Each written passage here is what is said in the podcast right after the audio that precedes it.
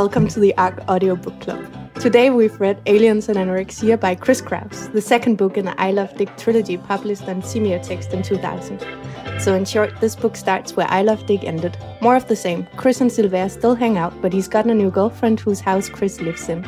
She's gotten into phone sex and S&M because it's the only sex where she finds that people hold their end of the bargain. She's still made invisible by men and she's still fiercely unhappy. Now in Berlin, she's trying to sell her movie at the European film market. And to talk about this, we have, as always, Macon Holt. Hello. Rebecca Lindelmann. Hello. And Neos Casanova. Hi. And I'm Giovanna Alessandro. And the first thing I noticed while reading this book, or one of the many first impressions, was that this book maybe felt more like a crafted work than a book or like as a traditional story. Or like it wasn't important what she was telling as much as the importance of how she told it. Yeah, I think I I would say that I picked up on that because I think there was a very like in I Love Dick. There's a very clear conceit. Mm. These are letters. Yes, and that and they allows, have a recipient. Yeah, and and and then you take the place of that recipient. You kind of inhabit the body of Dick. Um, whereas this had it's weird. It, it's not that it has a stronger structure because nothing's more structured than a ridiculously tight conceit like letter writing it it has to impose more. Like there's more force going into whatever structure it has because it's not so arbitrary as letters. And how confusing did you find it? Because when I first read it, I was like, "What the fuck is this?" And all these cultural references and yeah. everything in there, mm. uh, which it's littered with. Mm. I couldn't really make sense of it. Yeah. And then I read it the second time, and then yes, a structure appears, and she does sort of give it all away, gives it all away, and implicitly tells the reader, or actually very explicitly tells the reader what she is doing. But the first time I read it, I had no idea what was happening or why anything was there. I don't. I think I found it. Um, it was yeah. It was a struggle in the first instance because you don't have that um, persona to inhabit. You like the purpose for the text is not present anymore. Um, well, in that like she's only she's established her um, identity as a writer through a book which was writing for an explicit communicative purpose. Um, and there's more theory in this one than the other ones. And I feel like this one makes more sense if you read the other books by her, because then it like it mm. reflects on the other books. Yeah, I mean, if you yeah, I can't. There's like the whole sad girl theory and about yeah the sadness, and that makes sense in comparison to the other books. I can't imagine trying to read this without having read I Love Dick. No, I was thinking the same thing. I Love mm. Dick is an introduction to this book, or at least an introduction to her method of writing. Mm. Um, you disagree, Neos? A bit.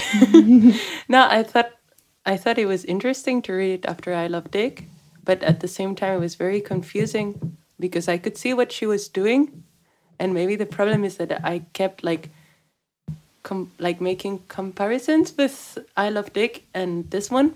And I was like, you're just taking I Love Dick to another level, like a more abstract level, where you feel free now to just tell about yourself and like expose all your ideas and like kind of justify yourself in some way. Because for some reason, the only thing I had in mind when I started reading the book was that she was trying to account for her failure in gravity and gra- grace and gravity. And Grace. And Grace. so then I, I had that on my mind all the time. So I, I felt that it was a very bad excuse, like very bad justification of why I have failed doing this and like trying to explain how she feels and like i thought the first part was very nice where she talks about going to berlin and trying to make it with her film and like being very awkward about talking to the people and trying to make something out of the movie. Mm. But then the rest kind of gets lost. And then she introduces this kind of romance with this guy, and then it gets lost. But then on the second part, she explains how it ended. And I thought it was confusing, not in the I don't know why I'm reading this or what I'm reading the what I'm reading, but rather of like, why are you telling me this? Why do you have the need to tell me this? Yeah, yeah. thing is like she tries too hard.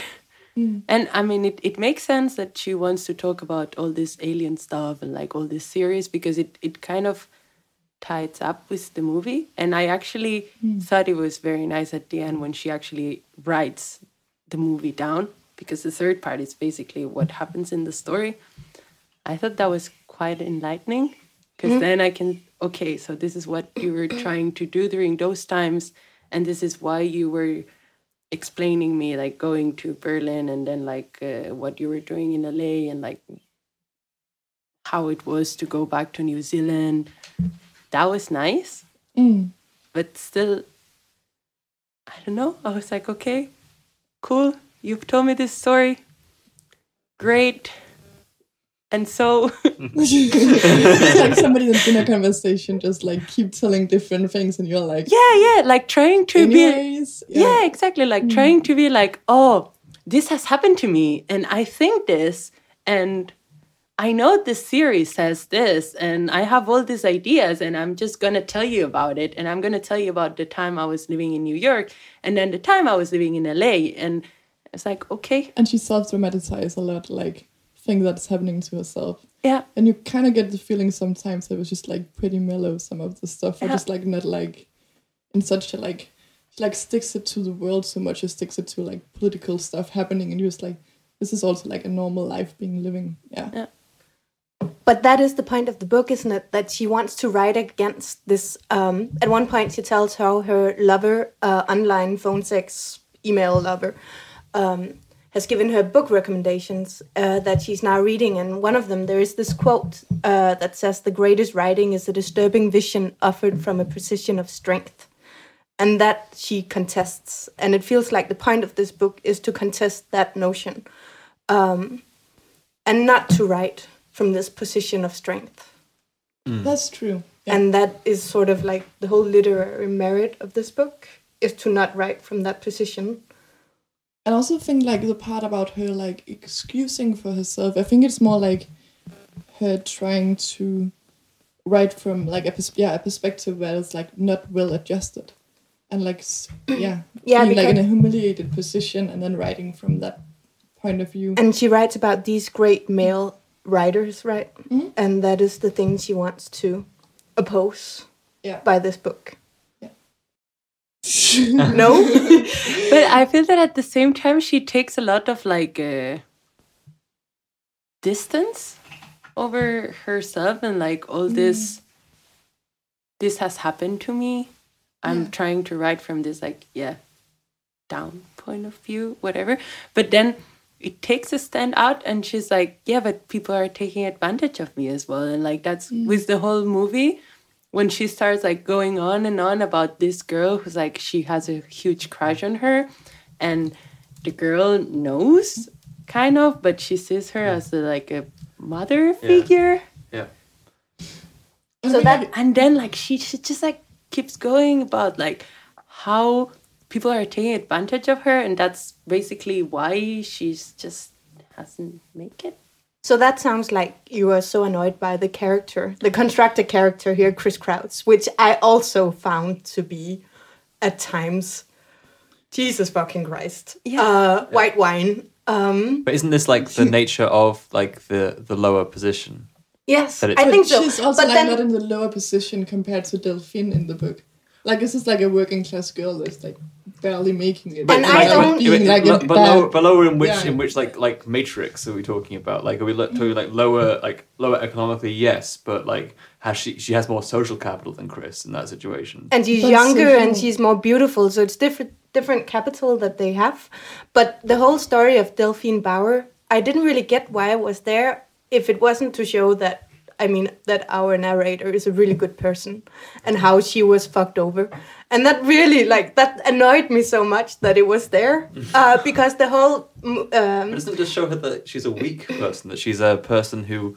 Um, that she that she's a person who seeks out conditions where she can be made the victim. Yes, and that was what I thought in the end that it's there and she becomes so easy to criticize because she exposes everything, even this um, where yes, you can say that people took advantage of her because she was an independent filmmaker and she had no money and they were just like using it for their own advantage for their TV and blah blah blah. But you can also say, yeah, why why wouldn't they? Um, and but by telling us that story, she I think she does expose herself. So yeah, it's very easy to criticize, but she's still showing us that point of not writing from a position of strength. But I think she's like living apart that then she shows in very indirect ways, like the fact that she in some way has the means to go to Berlin. The fact that she finds the means to go to New Zealand. Yeah, yeah, to- she's not as fucked as she wants us to believe, and I think that's wonderful. I think that's Because she- so fucked up. exposes enough so that we can see that it's actually not as terrible as it sounds because she is able to do this and she's able to make a movie that costs what does she say like the same price as a park slope two room bedroom co-op apartment um, so she keeps telling us how like how hard it is for her but yeah lots of people are way worse off than her. And i think that's that i mean i like that a lot because she's not just nice or um like rational or yeah she she reveals a lot. But maybe it's not so much about position as about like how, like when she writes about like how the artwork works. It's not about uh, much about like how she perceives it, but just about like what is going on and how to make a movie and like also the fact that she keeps talking about like money, how everything just costs lots of money, and then she's like, I think she's, I think it's more like a, a portrait of the art world or the movie Mm. making people and how that is somehow difficult for people to do. Well, I mean, like, like, yeah yes and we just found out that if you were wondering where rebecca's voice was that we just realized that her microphone has been facing the wrong way and it's been recording more of me than her so now we corrected it it was a rookie mistake we've only had this equipment for four months I mean, a seventy-five percent success rate not bad. for four months. so now Four we're back months. with rebecca hello This is the first time in a long time we've had to do all four seats, so that's. anyway, But you were saying something like um, to Neos about how the point of what she was trying to explain in this book was how, Okay. how the artwork, art world worked. And not her being the victim. oh yeah the important part is not just like she's in a ridiculous position but like the whole thing is kind of ridiculous in Yeah. this sense but yeah i get your point about like she is also weirdly victimizing Yeah, but I don't herself think you can. I don't think as a as a narrator, you can't escape the reader judging you. it's true yeah So if you're making like if you're writing something as personal as she's writing, not as, not as writer, but as a fictional first person narrator, let's say. I mean, she knows.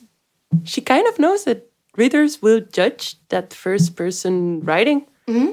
And I don't think I don't think she was precisely because I don't think she was like actively trying to portray herself as a victim, but rather just trying to explain what the situation was. Mm. Then she makes like very big mistakes. What like- in, in gathering sympathy? And no, not not just that, just like trying to explain the whole situation and like being, oh, people are taking advantage of me. But then she's in the position of talking about other things. Like, for example, I got very angry when I when I was reading her talking about Simone Weil and uh, and also Simone de Beauvoir. Like, I thought it was very nice.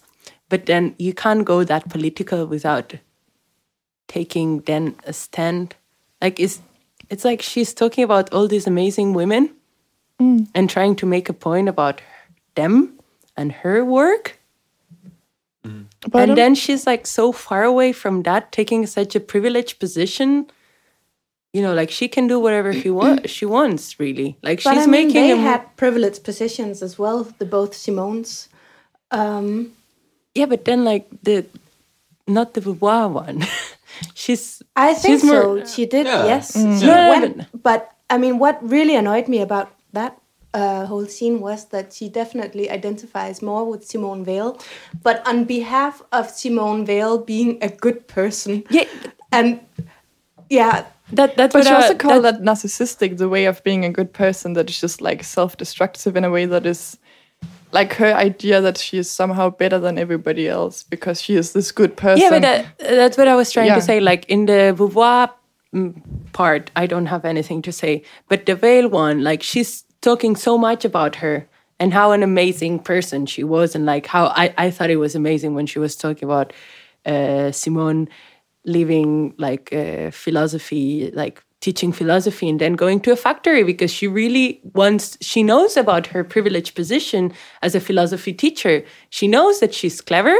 She knows that she has knowledge but she she's like talking about working class people so she's going to go to a factory live all her like nice life and work in a factory for a year you can't then like talk about this kind of like heroes from such a privileged position, like being like, oh yeah, you know, in some way, like trying to empathize with her and her life.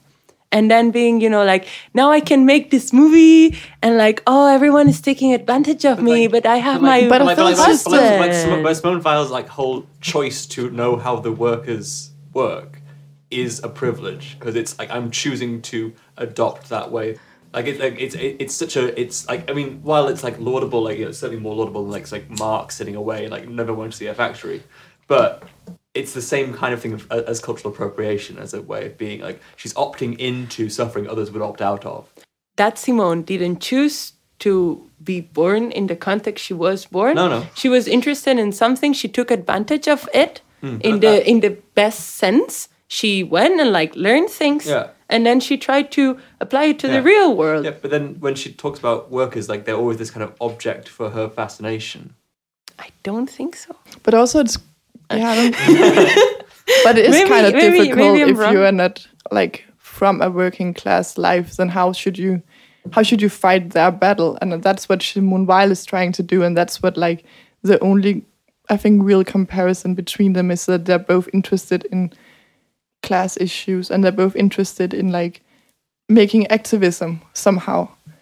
And Simone Weil does this by going to the factory and doing labor work. And I think Chris Kraus do this by making like kind of have a journalistic view of this that she keeps telling the story of the working class people she meets and how And, they yeah But then the interesting thing is that um, she identifies with Weil, but Chris obviously, or at least it appears to me that she sees herself as being like in the bottom of the food chain. Well, I think that Weil knew that she was not. She was privileged. But then, Neos, I think that you expect too much of your narrator, or like you become very moralizing towards her uh, and expect a lot from her, right? Um, which she cannot live up to because I mean, this person seems to be completely fucked and way off and totally off balance. And she has some great ideas and she's really good at writing and expressing herself, but we cannot rely on her word for anything, or But there- not much really. I guess like you're totally right. But isn't I just think that I just think that she she's playing that like she's playing with that. I think she's clever enough to know that she's doing that, that she's creating some expectations and she's just like fooling around, and that makes me very angry. but there's a difference don't like between being like poor from for being like an artist and being like poor from being like unemployed and i think she does like she writes about being poor from like no but there's a difference between the two of them because an you unemployed can artist would be a You know, because you're still like you choose to sacrifice a normal life and Yeah. choose to sacrifice. Um, But she's never sacrificing anything. She sacrificed a lot though to get to the position where she's actually then spending a lot of money making a movie. and she also like she shifts she shifts very interestingly between the different layers, and she talks about being poor and then like also like her family at some point was poor and then they changed position. Like she shift like she also just like talk about how capitalist somehow capitalism somehow makes you shift between different layers or like she does anyways. And I think most middle class people also like shift this way. I assume.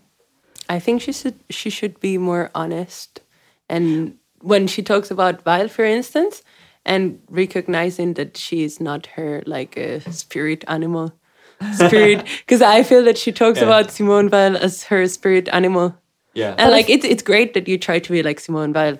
Cool. I also want to be like her, but mm. I also know that I'm not in a position to mm. But I mean, that's Claim that. where she sort of reveals herself as unreliable. That she ident like her, the image she has of herself is just way off, which I think. I mean, that's very easy to recognize in another person that you identify with something that actually no.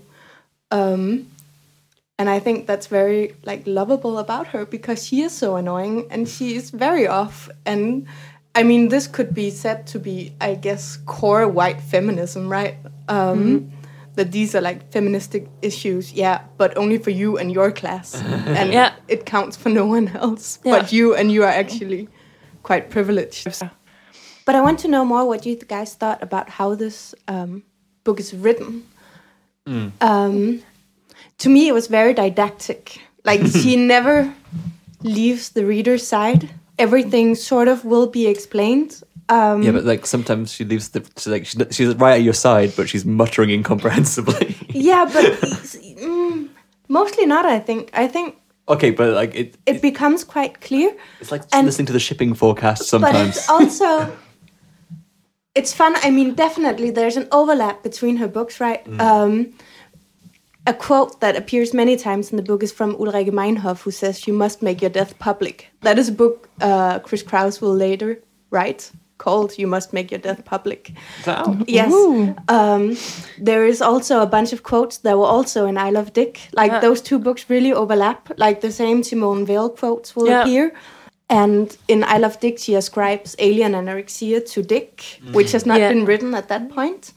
Uh, and then there's the fun thing of like she says how Paul Thek um, and Weil wants to like use subjectivity to break out of time and space, and sometimes it seems as if that's Kraus's ambition too. But this whole book that she uses to do that, if that's what she uses to, is just so marked by localizations and time and mm. everything. So she keeps on a little bit like writing against her own purposes or Yeah. what seems to be a purpose, which is like where the text keeps collapsing. And I really like that. I I hadn't thought that, but you're right.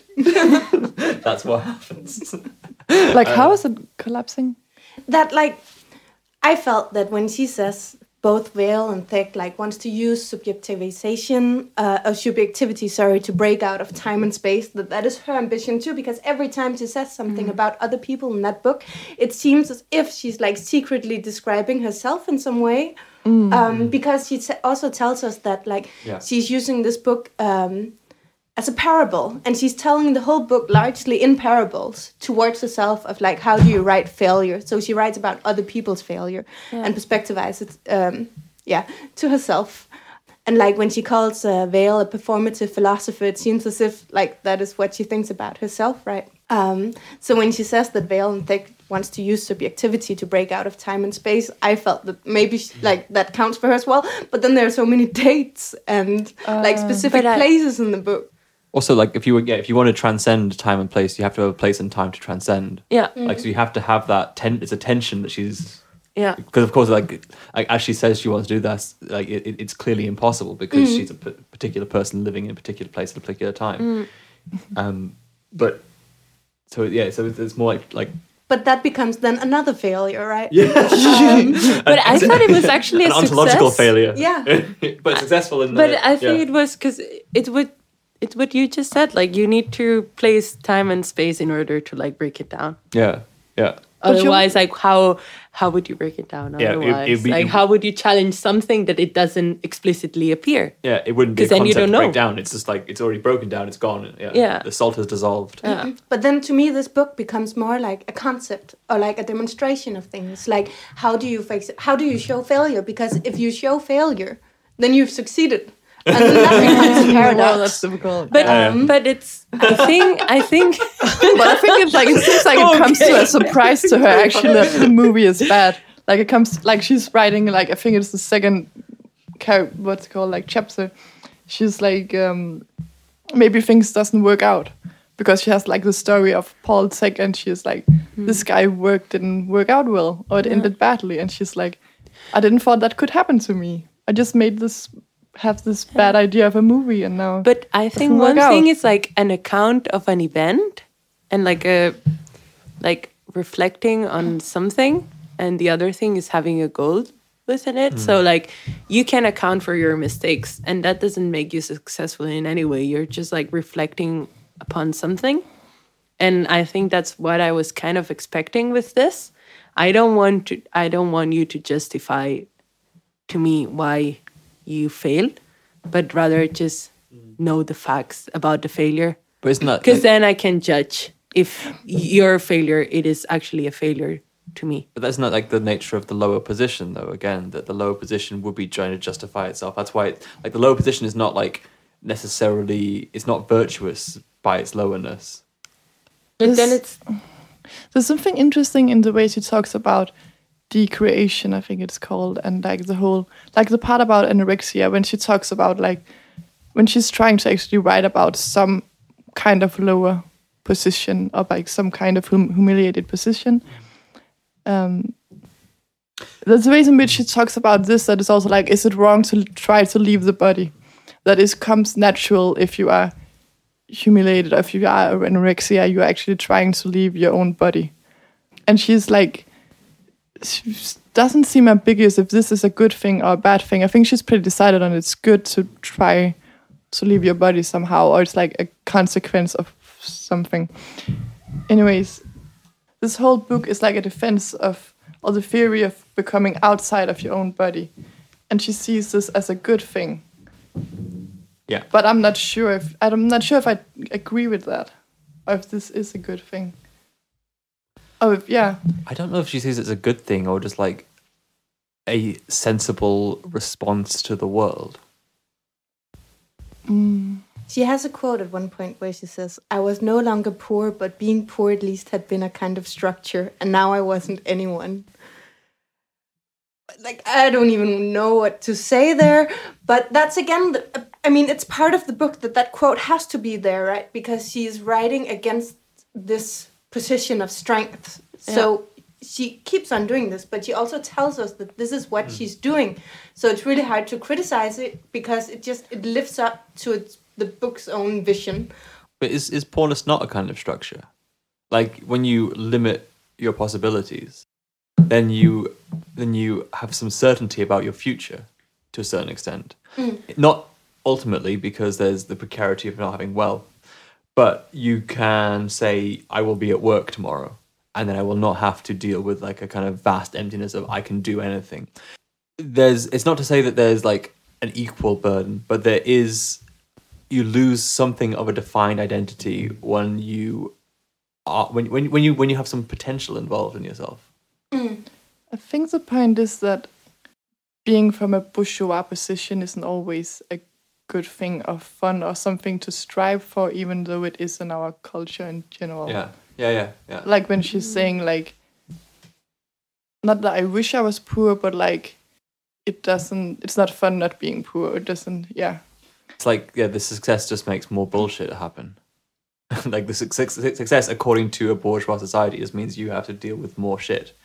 It's just like also. Oh, it's just like there's shit. an Oh, different- no, Exactly. No, Yeah. no, sorry. I think it's just like an think it's a- emptiness to being bourgeois or like a meaninglessness to being in this position of having Mm. money. And she's, I think she's more describing being in a position where like her husband is a well known professor and she's um, trying to be this badass artist, but she's failing at that. And, but she's still, she's still trying to describe how striving for these uh, to be recognized as such is ruining her life somehow. Yeah, but this is also like the thing that like I think Deleuze writes somewhere that the first victim of capital is is the boss because they you lose humanity into becoming a vehicle for the accumulation of capital. It's the boss which is calling you up at midnight to say you haven't got your stuff done.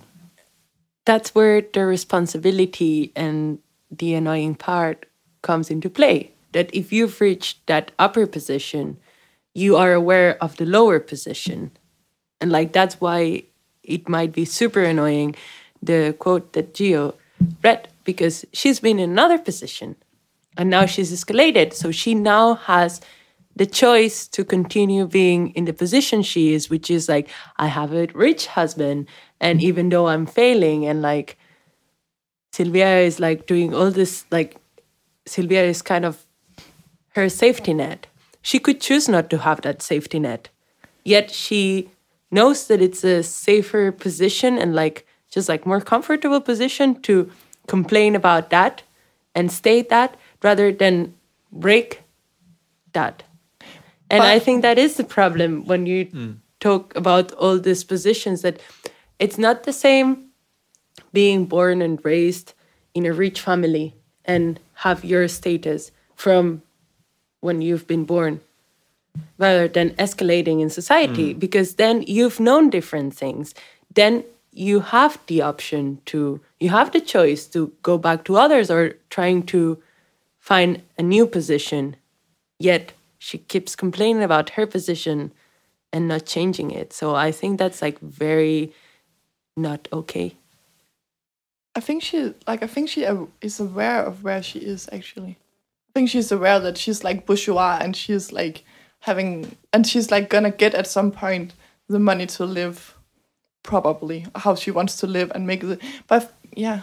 But that it but then you aware, can't complain she's like she's not complaining I think she's just like criticizing where she is actually. She's not criticizing where she is. She's criticizing the one she's surrounded by yeah but she's, not she's not reflecting on her position she's not reflecting on the choices she I has disagree entirely. okay I think But, okay, to end this, because there's something more that I want to talk about that has nothing to do with this. But, like, to put it into perspective that way, you could say that you cannot be sad because there is someone, or you cannot be sad without being aware that there is someone who is worse off than you, right?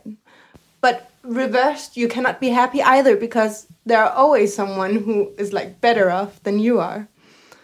Yeah, yeah that's uh, that, just that- like that's, the, that's, that's the inexorable, terrifying logic of bourgeois capitalism. But another thing she does in this book is talk about anorexia, uh, which is the theme of this book. She speaks about it a lot, and I don't. I mean, she mentions it in I Love Dick, Yeah. but here it's really elaborated. Wants to reverse the notion of anorexia, as she calls it, the brat syndrome, of the girls who just want attention, to being a political stance in this world of rejecting the world and leaving the body, being able to leave the, leave the body without ingesting food. What did you think about her notion of anorexia? Is it too abstract, like too theoretical? i think it's too not uh, I think it gets better in like the think it's fair. follow up works of this that she tries to like describe this from a theoretic perspective, but then comes in like some kind of true stories about like this actually how this affects people because in, she never talks about like people actually like dies from anorexia. This has like bad consequences for people like the like the banality of it like people this like ruining people's lives and this yeah the just like how this doesn't how this doesn't work kind of yeah. I think she's trying to make uh, she's trying to make like a personal experience universal. Hmm. and that it's quite wrong. But i think she was like the way she talks about herself is more like i think she's like on the same level as the other anecdotes she makes in the book. Yeah, but I, I think there's something like intrinsically wrong about talking Yeah. something so serious at it- as it is anorexia, which is like it. You could categorize it as a, I guess we could say, mental illness, mm. and it's a very difficult topic. If you want to, like, you can, you can treat something so serious. but But she's not saying leave those girls alone. She's not saying don't treat them. Maybe just treat them for something different than being brats.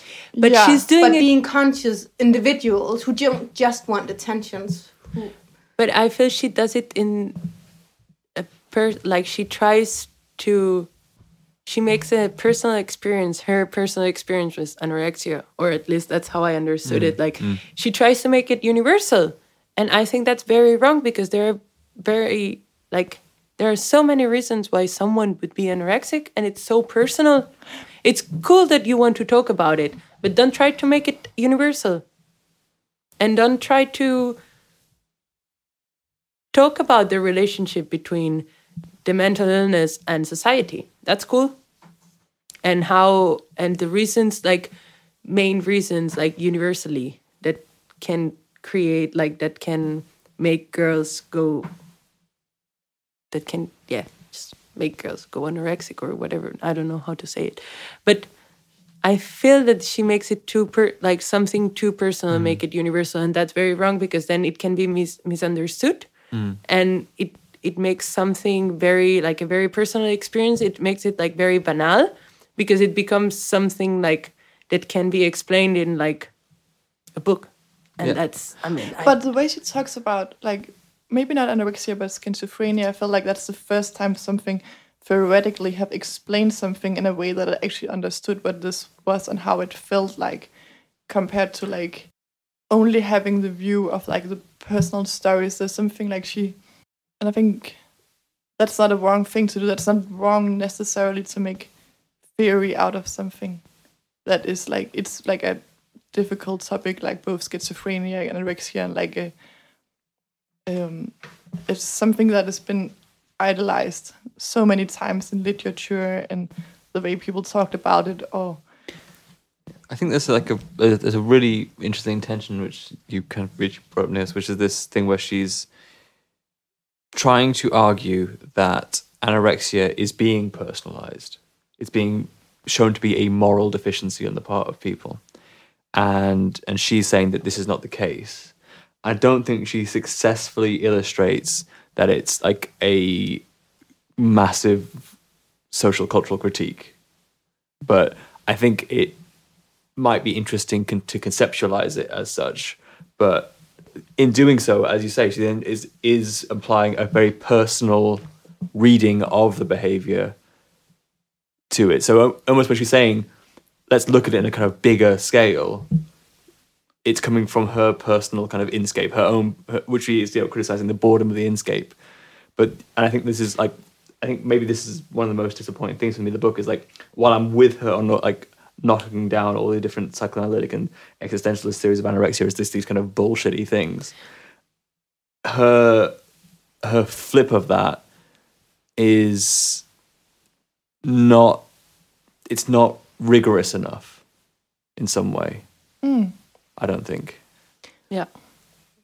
she But I mean, this is a work of fiction. You guys are reading it as if it's supposed to contain the truth or like hold on to its own premises of Yeah, yeah, yeah, speaking. yeah. To its own like- premises. No, no, no, no, no, no. Yeah, this yeah. is a work of fiction. Yeah, but that's what that's that's what fictive world is. Its own premises. yeah but you can just like you can i think it's as i read books i think it's very naive to think that fiction is another world. Because i know it is a work of fiction and it's fine with me. Fiction can be fiction but fiction can also be in the real world. Like she is creating fiction within the real world and i feel that's what she does and she does it very well. She's creating fiction out of the real world and that's i think it's admirable. But then i think there are some like you have to be careful with that. Mm. But then it seems as if you think that like she has a moral responsibility when writing a book yeah i think towards so the readers and how it could be interpreted. i think so.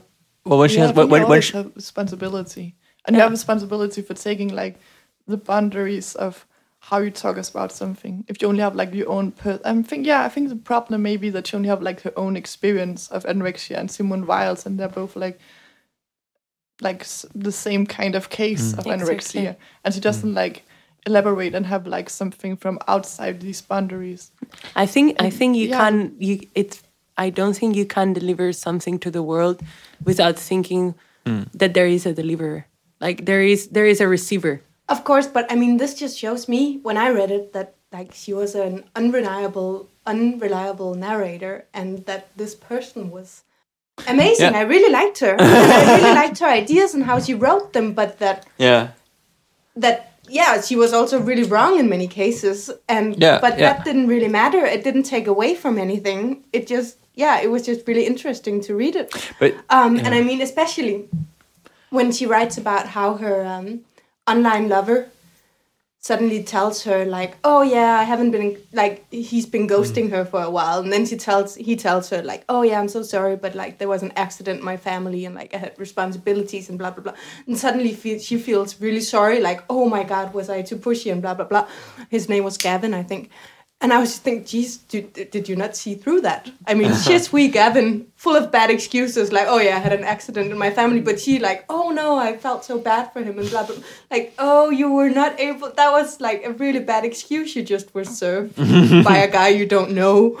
Yeah. And yeah, I love the emails she sends him Mhm. too. Like the way she like keeps talking about like all the clever stuff and all the books, and I think he doesn't care. I think he just want to hear like the sexy story. Yeah. And Yeah. she keeps being like, "Have you read this book?" And and also thought- the way she tries is like describing different books she has read and trying Yeah. to sound clever. And you're like, "This doesn't work out. This is like such but a actually that was my favorite part because i thought it was very I, th- I think that was the part where i was like I, I like her because she's being real.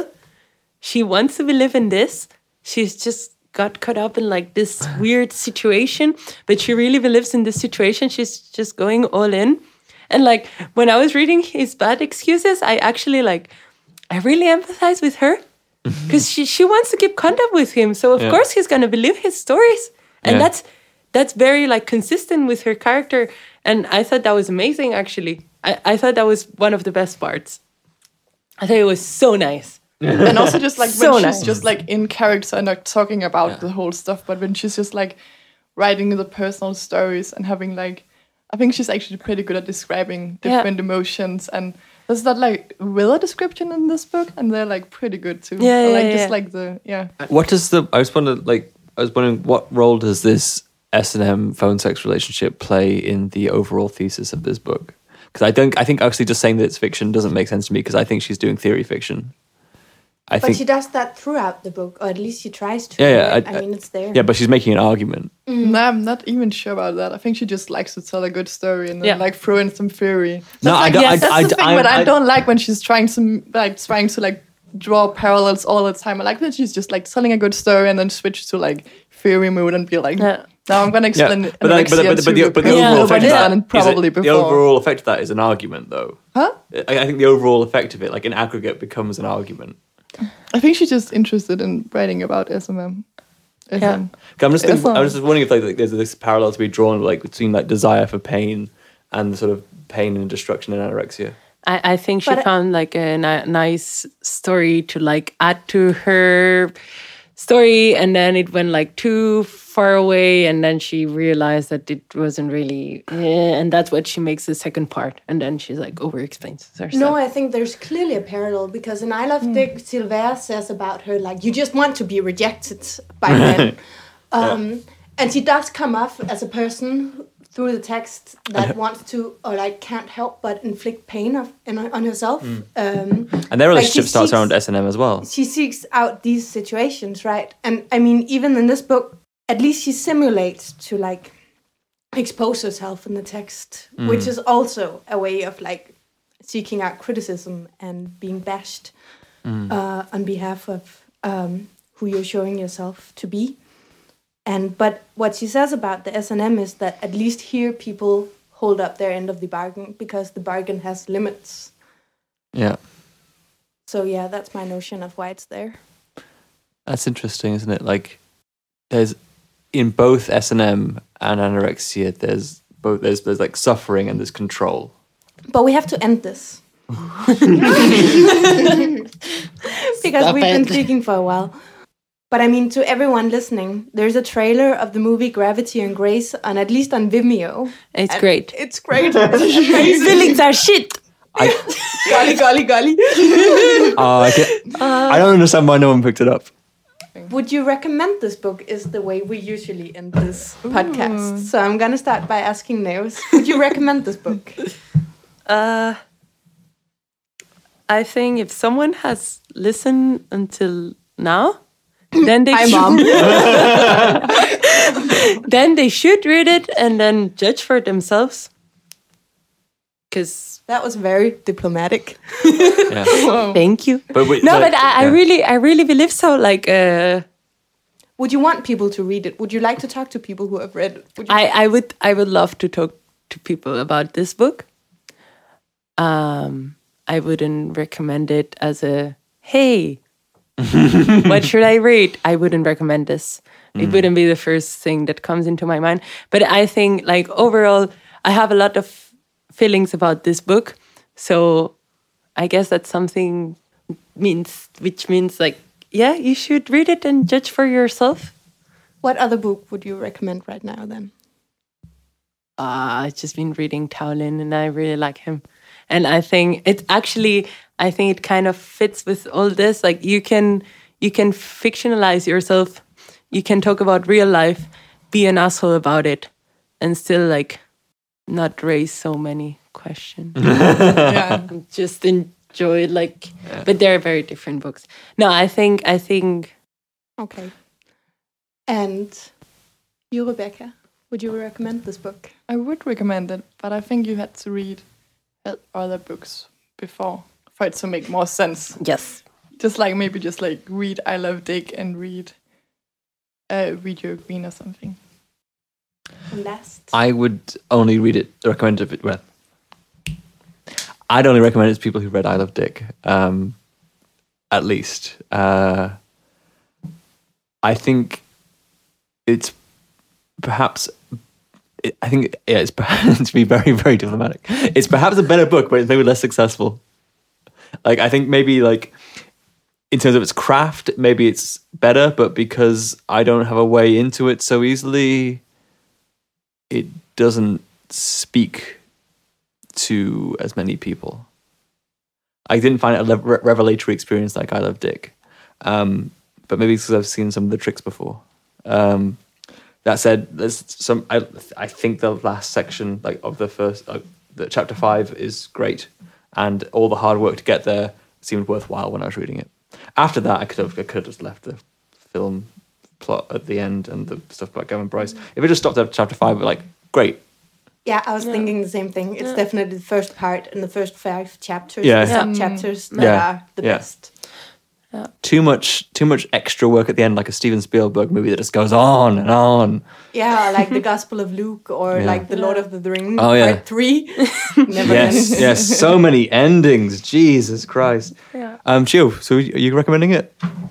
Yes, I would recommend it. I yes, I would, but I would say read I Love Dick before because that is like a long introduction to her work and her style of writing and her mode of writing. I actually think it's a it's a nice book to read. Uh, not not the story in itself, but it's a very nice book to read writing wise. Yeah. Like the narrative, how it how she writes, it's amazing. Yes. Like she writes so well, and that is the part that I would say yes. That that is the nose part that says yes, read it, because I think her writing is amazing, and it's you can't you don't find that kind of writing like very often. I would say so. Just for that, I would read it. So thanks for having listened. Next month, we're gonna read Kathy Acker's I'm Very Into You, which is an email correspondence she had in 1995 with McKenzie Wark after having known him for about a few days at a conference in Australia. And the email correspondence lasts two weeks and it's very intense and it's I like the book a lot, so I'm looking forward to it. Thanks. Thanks. Thanks. Fade out.